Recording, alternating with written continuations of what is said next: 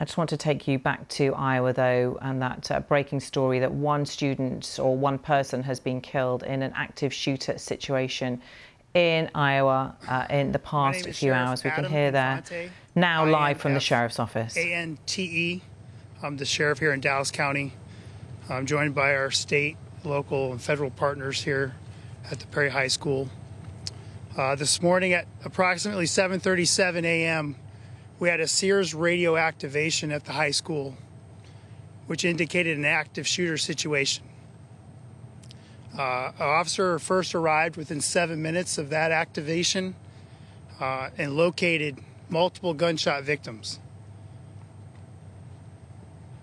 Uh, we're still unclear of exactly how many are injured uh, or what the extent of those are, but we're working on that right now. There is no further danger to the public. The community is safe.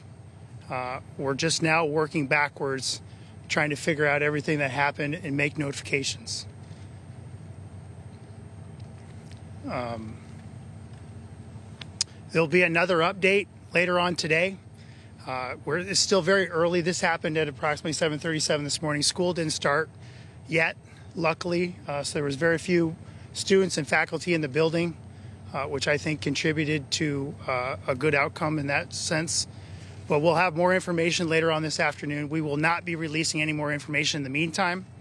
Uh, so please be patient with us so that we can talk with these victims and their families and try and figure out what happened. We won't be answering any questions today either, or right now.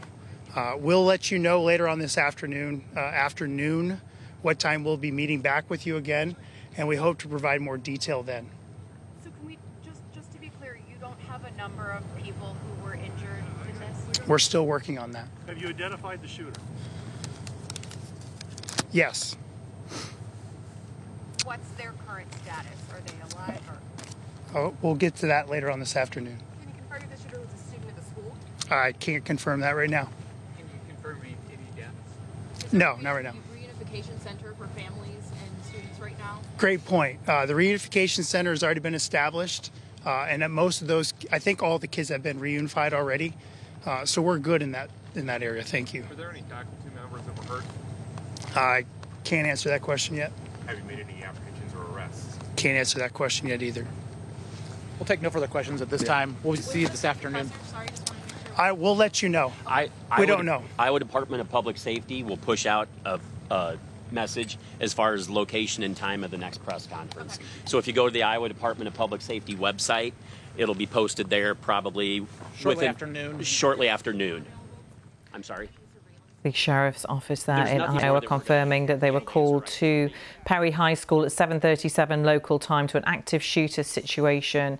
Um, they officers encountered uh, multiple gunshot victims. They said that they were unclear how many victims or the extent of their injuries. Didn't confirm whether or not there were any deceased people. They said that there is no further threat to the public and they are trying to work out what happened. Wouldn't confirm whether or not the shooter had been uh, injured, killed, or arrested. So we'll bring you more on that as soon as we hear any more from the Sheriff's Department there in Iowa.